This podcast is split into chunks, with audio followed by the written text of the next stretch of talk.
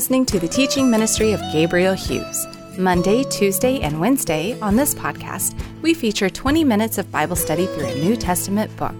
On Thursday is a study in the Old Testament, and then we answer questions from the listeners on Friday. Each Sunday, we are pleased to share our sermon series. Here's Pastor Gabe. Let us consider these words together, and you may remain seated as we read. Psalm 5, beginning in verse 1. Give ear to my words, O Lord, consider my groaning. Give attention to the sound of my cry, my King and my God, for to you do I pray. O Lord, in the morning you hear my voice. In the morning I prepare a sacrifice for you and watch. For you are not a God who delights in wickedness. Evil may not dwell with you. The boastful shall not stand before your eyes. You hate all evildoers. You destroy those who speak lies. The Lord abhors the bloodthirsty and deceitful man. But I, through the abundance of your steadfast love, will enter your house. I will bow down toward your holy temple in the fear of you. Lead me, O Lord, in your righteousness because of my enemies. Make your way straight before me. For there is no truth in their mouth. Their inmost self is destruction. Their throat is an open grave. They flatter with their tongue. Make them bear their guiltiness, O God. Let them fall by their own counsels. Because of the abundance of their transgressions, cast them out, for they have rebelled against you. But let all who take refuge in you rejoice. Let them sing for joy and spread your protection over them that those who love your name may exult in you. For you bless the righteous, O Lord. You cover him with favor as with a shield. Let us pray. Heavenly Father, as we come to your word today, I pray that we would consider ourselves, our unworthiness to come before the throne. David, even in his humility, praying before God here, may we have humble hearts as we come into your presence. May we consider that we are sinners, unworthy to be in company with God, and yet you have made us righteous through the giving of your Son, Jesus Christ. We remember his incarnation here in this holiday season. May we also remember that he, as God man, intercedes for us at the very throne of grace, and he is coming back again to judge the living and the dead. We exalt his holy name this morning as we consider ourselves and your holiness. It's in Jesus' name that we pray. And all God's people said, Amen. I was contacted by someone earlier this week who said to me, You preach hate and will not be at the right hand of your Lord when you pass. You will be far removed from grace, cold, silent, and alone. My first thought when I saw that comment, you preach hate, was wow, you preach hate. He must know what I'm preaching about this Sunday. I did ask this individual to show me whatever example he saw of me preaching hate, and he didn't have one. So it was just another one of those wanting to belittle, not really correct in righteousness. Psalm 5 presents us with something that most professing Christians do not like to talk about God hating anyone. After all, 1 John 4 8 says, God is love. Is not love the opposite of hate? So if God is love, then he, he cannot have any hate in him, can he? But as I've heard Paul Washer say, in order to be loving, you must hate. Because I love children, I hate abortion. Because I love liberty, I hate anything that would take it away from me or from my neighbor. Because I love what is good, I hate what is evil. That's Romans 12 9, by the way. As I've heard someone else say, God is love, but that's not all he is. He is a righteous God who feels indignation every day. Psalm 7:11. He hates the wicked and the one who does violence. Psalm 11:5. He lets loose his burning anger, wrath, indignation and distress, a company of destroying angels. Psalm 78:49. He makes dreadful assaults. Psalm 88:16. He is a God of vengeance, which is exactly how Psalm 94 begins. O Lord, God of vengeance, O God of of vengeance shine forth. Oh, judge the earth, repay the wicked for what they deserve. So we consider at Christmas time this baby that was born and put in a manger. What humble beginnings of our Lord God. That he would leave his throne in heaven and put on the likeness of sinful man and dwell among us. And so we must we must consider this not just at Christmas, but all the time that Christ in his humility came for our benefit. That we also, desiring Christ's likeness, would be humble. But we must also consider that Jesus is not a baby anymore. And he will come to judge the nations. This child that was born in Bethlehem is also he who is spoken about in Revelation 19 as smashing the nations with a rod of iron this God who judges. Is that your God? Can you worship the God of vengeance? I heard a false teacher in Yukon, Oklahoma say that if hell is real, that would make God a sadist. really? You want to stand before God and tell him that? See, the implications of God's holiness and his righteous character mean that he will hate iniquity and all who do wrong. The fact that he is eternal means that his countenance will be against them who do evil forever. If you only want a God who is all mercy and love and forgiveness, but you would never worship a God who is also angry and jealous and vengeful, you worship an idol. You worship a God of your own making. That is not the God of the Bible. Furthermore, I would put to you that your religion is a contradiction. How can mercy exist where there is no justice against the unrighteous? If you do not know that God hates your sin, then you cannot know how God shows mercy to you, the sinner.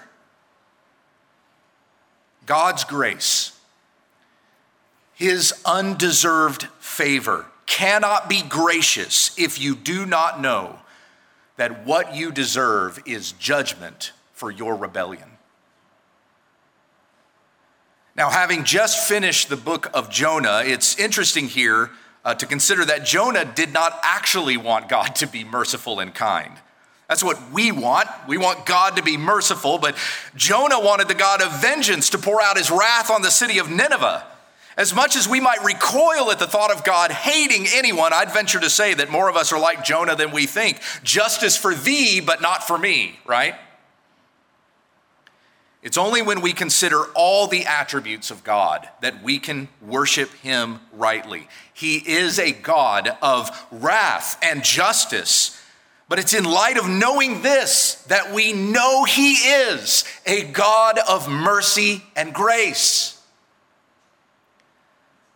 Let us consider again Psalm 5. We'll do a brief overview of Psalm 5 here and then go through it line by line. This is a Psalm of David, as it says right at the very beginning. If you just set your eyes on the text, you might notice that there are some clear breaks in here, and the editors may have done that for you. Psalm 5 is broken up into five sections. Verses 1 through 3 is one section verses 4 through 6 another, verses 7 through 8, verses 9 and 10, and then finally verses 11 and 12. The first section opens the prayer, an appeal to be heard, and then the next four sections go back and forth, contrasting the wicked with the righteous. What does David want? Ultimately, as, as David is the one who has written this psalm, as he is the one who is praying here, what does he want? He's asking the Lord to deliver the righteous and destroy the wicked. Verse 10, make them bear their guilt, O God. And verse 11, bless the righteous, O Lord, and cover them with favor. Now, if like David, you want justice, you want the wicked sentenced and the righteous saved, you better be sure that you are on the side of the righteous and not of the wicked. David says in verse 8, Lead me, O Lord, in your righteousness. What is truly righteous is not according to the mind of man, but according to the will of God. How do we know what the will of the Lord is? We know it according to his word. Jesus will return to judge the living and the dead. So may we hear the word of the king and do what he says for his subjects to do.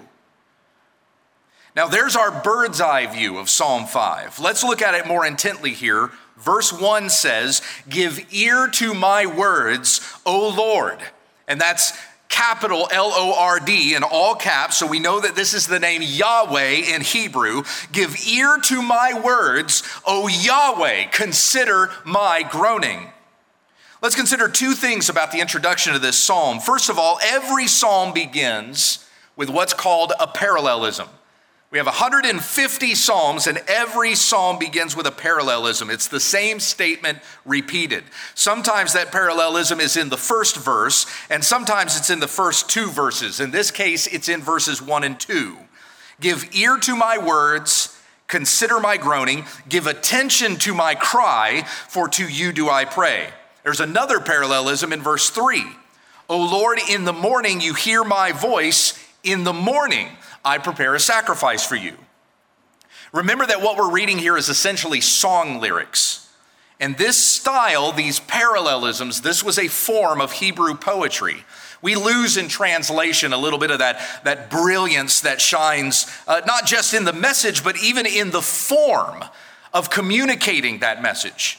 Nonetheless, a songwriter, somebody, for example, as skilled as Andrew, when he takes a psalm and he adds music to it, Sometimes we'll sing these psalms that have music. He still wants to preserve what we might call the mechanics of the lyrics as much as he also wants to preserve the message of truth. The Holy Spirit inspired this in the genre of literature that we're reading it. And so it's wonderful to consider the poeticness of even what we behold here in the Psalms. Here's a second thing to consider about this introduction. David begins by saying, Give ear to my words, O Lord. Who is David? David's a king, right? And not just any king, he's the greatest king on earth. Now, how can I say that? He does not have an empire. He does not have the largest army. His, not, his kingdom is not even the highest grossing kingdom in the world. So, what makes him the greatest king? Because he leads the people of God. Of all the people on earth, it is Israel that God has chosen to put his name.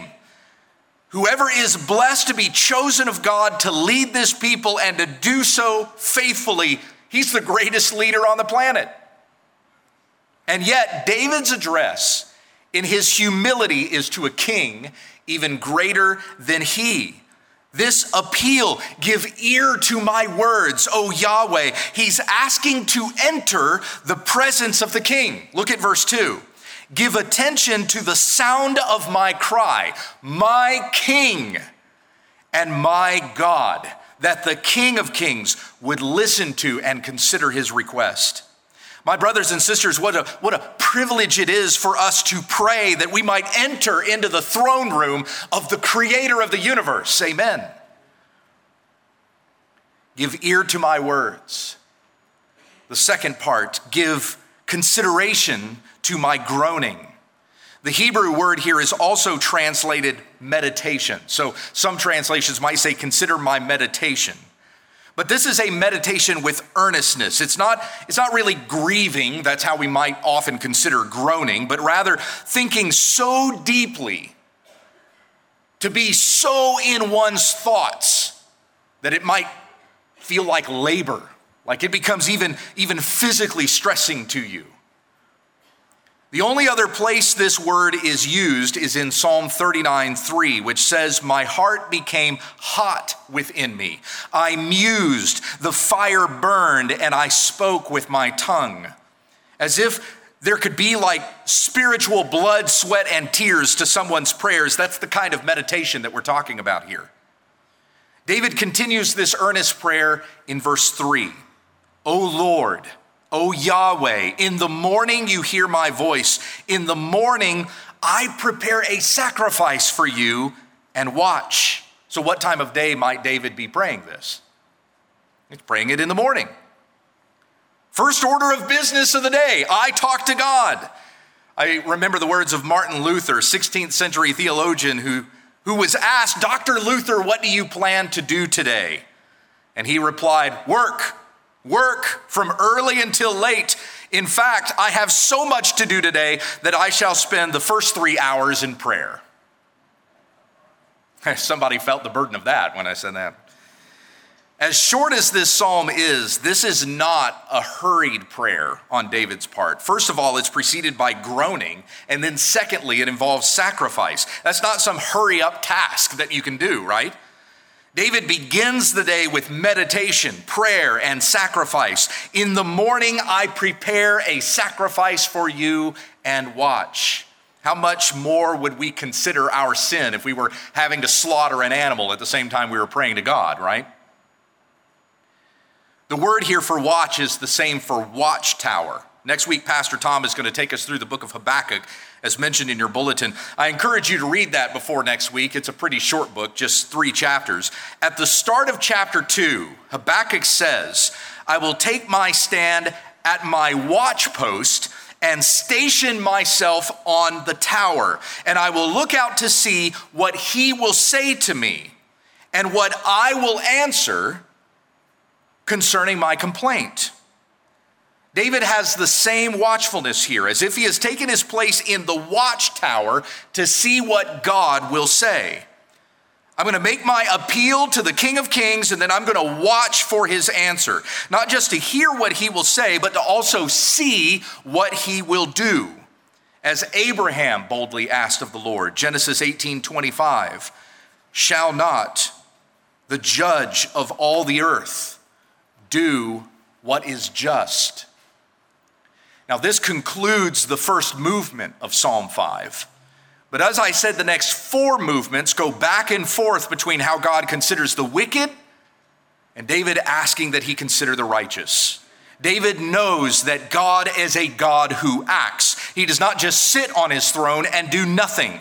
There will be a response to his prayer, hence this statement of him watching, his confidence in watching. The next section begins with this word for.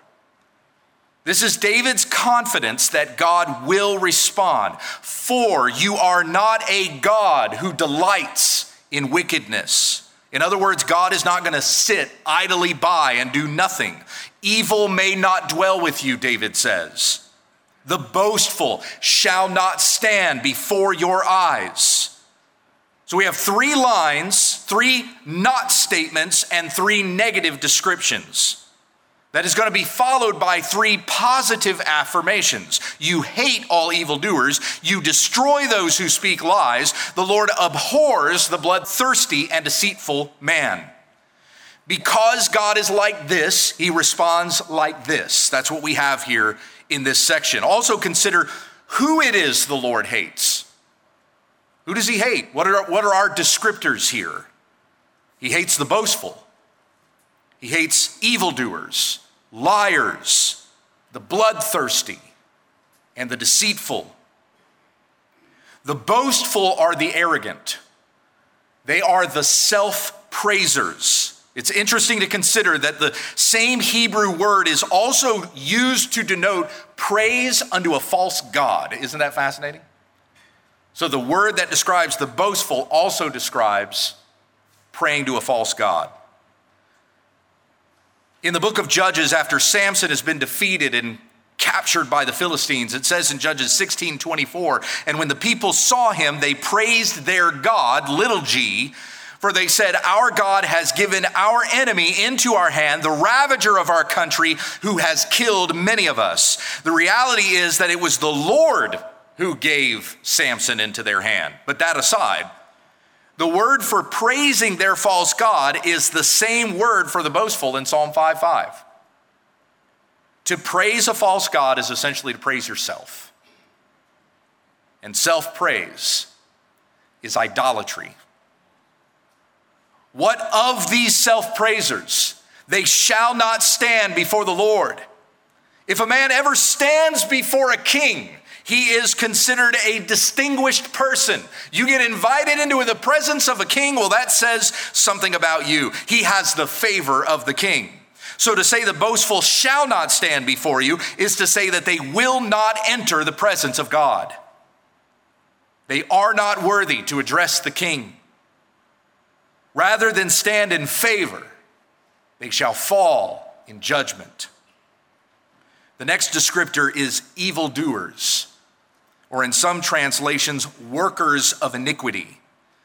These are all who do wrong, according to what God says in His Word is wrong. They break the law of God. And as it says here in verse 5, God hates workers of iniquity. We might think that's harsh. But we read it over and over and over again in the scriptures that God hates those who do evil. 15 times in just the first 50 Psalms do we read about God's hatred, not just for sin, but those who do sin.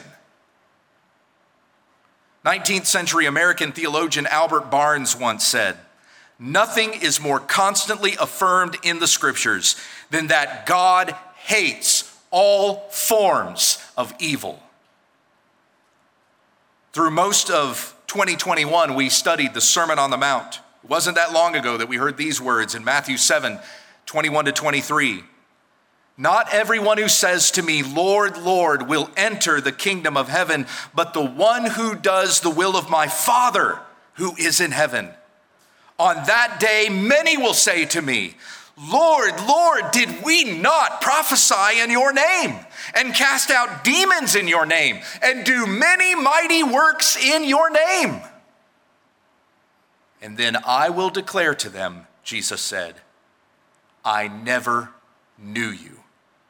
Depart from me, you what?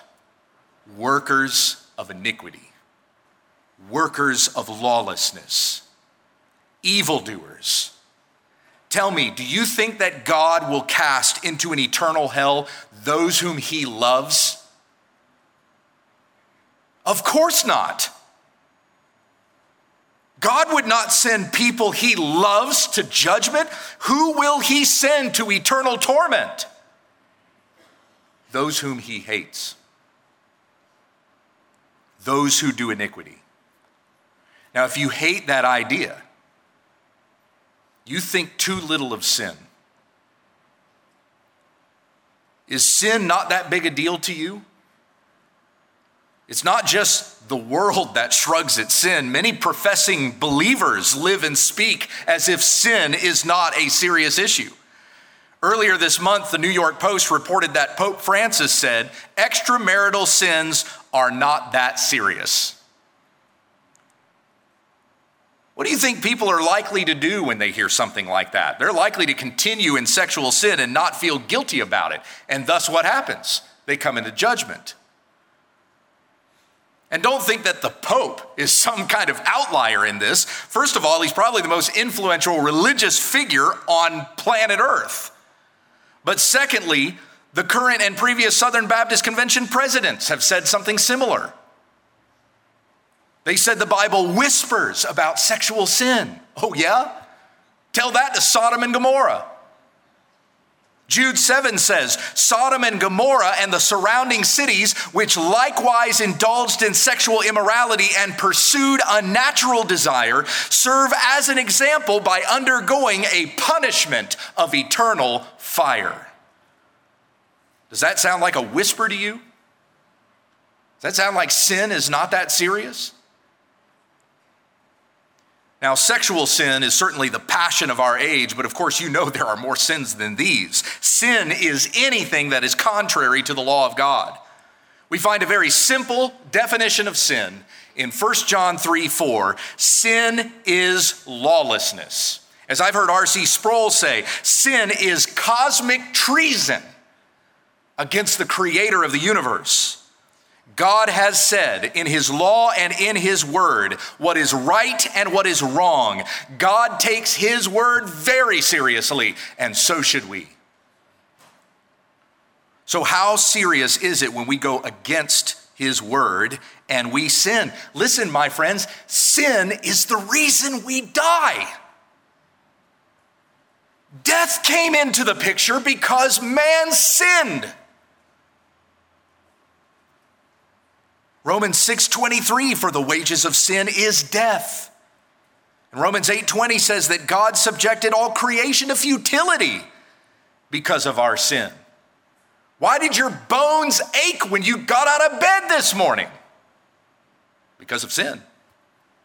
Not because you're being punished for something you didn't confess last night, but because all have sinned and fallen short of the glory of God.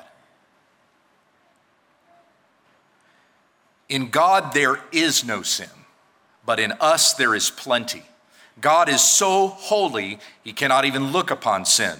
As we come to Habakkuk next week, chapter 1, verse 13, he is of purer eyes than to see evil and cannot look at wrong.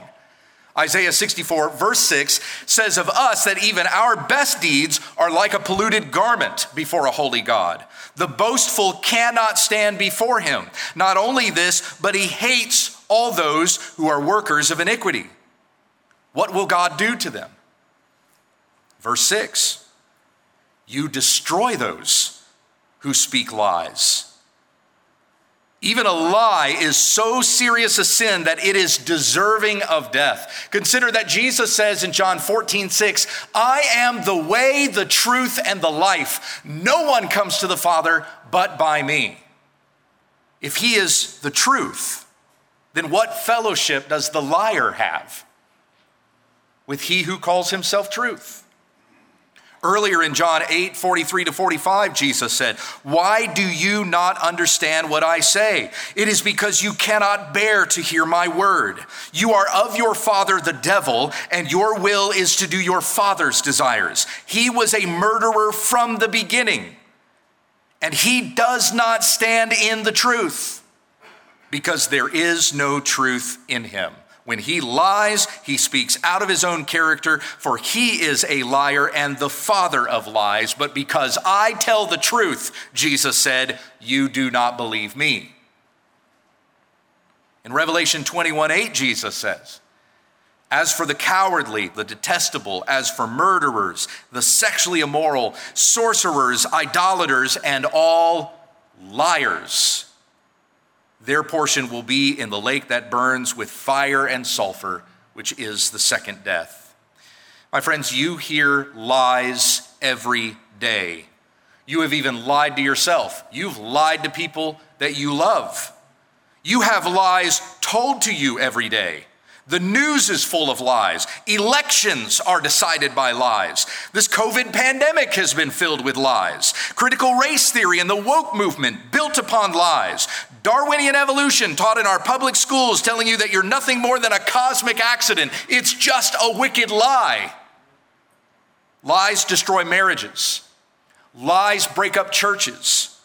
Lies cause conflict among people and war between nations. Lies lead to death and bloodshed. Consider the next verse, Psalm 5 6, going on to say, Yahweh abhors, that is, that he detests the bloodthirsty and the deceitful man. The bloodthirsty might also be translated men of bloodshed. They are men and even women who have no regard for the lives of others. They may literally strike somebody else and shed the blood of, of, another, or it may be that the disposition of their heart is to not care whether another person lives or dies. Remember that Jesus said in Matthew chapter 5, you have heard it said, you'll love your neighbor and hate your enemies, but I say, love your enemies and pray for those who persecute you. He said that if you have even called your brother names, you are guilty of the fire of hell, for it is as if you have murdered your brother in your heart. So, even the bloodthirsty here may not be a person who literally sheds another person's blood, but somebody who doesn't even care about another person's blood. The Lord is not indifferent to these things, He hates them and those who do them along with the deceitful, the deceptive, the treacherous. Notice how all of these are connected. The boastful, evildoers, liars, bloodthirsty, deceitful, all of these love lies and hate truth. They love that which destroys instead of that which gives life. And David contrasts himself with these. The next section, verses 7 and 8, he says, But I, through the abundance of your steadfast love, will enter your house. I will bow down toward your holy temple in the fear of you. Lead me, O Lord, in your righteousness. Because of my enemies, make your way straight before me.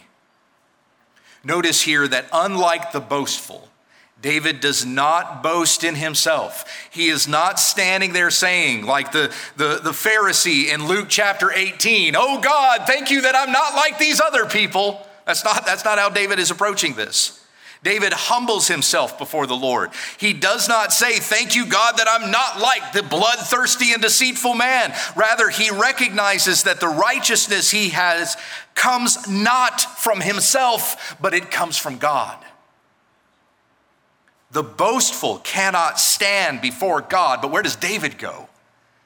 David enters God's house through the abundance of your steadfast love. Not because David is anyone great, but because God is great. I will bow down toward your holy temple in the fear of you. I will honor you. I will fear you. The liar does no such thing. There is no fear of God before his eyes, as it says in Psalm 36 1. Now, when we consider the prayer of Jonah, uh, Jonah chapter 2, verse 4, it says, I said, I am driven away from your sight, yet I shall again look upon your holy temple. Jonah knew he was being punished but because of God's loving kindness, he would be delivered. And the fulfillment of his deliverance would be in that he would get to look upon the temple of the Lord again, literally, physically. He'd be there in Jerusalem and get to look upon the temple of God. That's how he knew and had confidence in his deliverance. My brethren, do we not also look upon the house of God? Jesus described himself as the temple and here we are blessed to look upon Christ as our Lord and our Savior. The scriptures also call the church the house of God. In 1 Corinthians 3:16 Paul says, "Do you not know that you are God's temple and that God's spirit dwells within you?" Now there's another place in 1 Corinthians where Paul refers to the body as a temple of the Holy Spirit, but in this reference, 1 Corinthians 3:16, he's talking about the church. The church is God's temple, and we are part of his church through the abundance of his steadfast love. Amen? If you know Jesus Christ, you know you are part of his church. If you know you are part of his church, you know you belong to God. And if you know you belong to God, then you know God has been good to you. I will bow down before your holy temple in the fear of you. I will bow down in that place where God dwells. Now, evildoers might fear judgment, but they do not fear God. They fear judgment, they try to avoid it. But if they rightly feared the Lord, they would have no fear of judgment. And you and I, if we are in Christ Jesus, we do not need to fear the judgment of God if we rightly and reverently fear the Lord Himself. As Charles Spurgeon once said, fear God and nothing else. Isaiah 66 2 says, This is the one to whom I will look. he who is humble and contrite in spirit, and who trembles at my word. Tremble at the word of God. Know what it says and do it. David goes on in verse 8 to say, Lead me, O Lord, in your righteousness because of my enemies. Make your way straight before me. The statement here, because of my enemies, this is in reference to those who lie in wait to ambush. That doesn't necessarily mean they're bad guys waiting right outside, and as soon as David finishes his prayer and emerges, they're going to pounce on him. Listen, most of these guys knew better than to go man versus man against the giant killer, right? So, what does this mean? Because of my enemies, in your righteousness, lead me. David is talking about the schemes of the deceitful, how they attempt to ensnare others, either making you a victim of their evil works or a participant in their evil works. How do we guard ourselves from the schemes of the wicked and the snares of the devil? David says here, we stay on the path of righteousness marked out for us according to the Word of God. We know the way that we should go when we read His Word. Proverbs 3 5 to 7 says, Trust in the Lord with all your heart and lean not on your own understanding. In all your ways, acknowledge him, and he will make straight your paths. Be not wise in your own eyes. Fear the Lord and turn away from evil. When you go the way of the righteous, you will be kept from the way of the evil, and you will not suffer the consequences that evil men will receive. Oh, my brothers and sisters, how good is the righteousness of God! It is because of God and His righteousness that He has saved us. It is because of God in His righteousness that He leads us in paths of righteousness for His name's sake, as it says in Psalm 23. The righteousness of God delivers us and it even protects and guards us. In Ephesians 6, the Apostle Paul said to put on righteousness, the breastplate of righteousness in the armor of God. When we desire his righteousness, we are protected from the schemes of Satan. Matthew 6:31 seek first the kingdom of God and his righteousness. The next movement of the psalm Verses 9 and 10 go back to the actions of the deceitful. For there is no truth in their mouth. Their inmost self is destruction. Their throat is an open grave. They flatter with their tongue. Their inmost self is destruction. They're devoted to lies. Right down from the core of their person, they hate truth and love lies. And what is David's request of them? Verse 10 Make them bear their guilt, O God. Let them fall by their own counsels. The things they would tear other people down with, may it tear them down instead. Let them fall into their own snare. Because of the abundance of their transgressions, cast them out, for they have rebelled against you. Those who have rebelled against God will be cast from the presence of God. But what about those who have loved righteousness? Let's continue on here to that last movement as we finish up. In Psalm chapter 5, verses 11 and 12, we conclude by hearing about the blessing that God has for those who do righteously. Let all who take refuge in you rejoice. Let them ever sing for joy. We've sung about that today, have we not? Spread your protection over them, that those who love your name may exult in you. David's motivation here is that God would be revered and that his word would be followed. Verse 12, for you bless the righteous, O Lord. You cover him as with favor as with a shield. Beloved, here's what we must consider as we finish the study of Psalm 5 today. If God had left us to ourselves, we would have been just like the wicked that David describes here. Did God hate you before you came to Jesus Christ? Well, his face was against you, to be sure. John 3:36 says he who has the son has life but he who does not obey the son shall not see life but the wrath of God remains on him. God's wrath remains on those who are not in Christ. If you are not covered with the blood of the lamb, you are an object of God's wrath. But Romans 3:25 says in his divine forbearance he passed over former sins. Yes, God's hatred for our sin was upon us before Christ, but his love was for us in that he looked past our sin to who he would make us in Christ Jesus. Romans 5 8 through 11 says, God shows his love for us in that while we were yet sinners, Christ died for us. Since therefore we have now been justified by his blood, much more shall we be saved by him from the wrath of God. For if while we were enemies we were reconciled to God by the death of his son, much more now that we are reconciled shall we be saved by his life.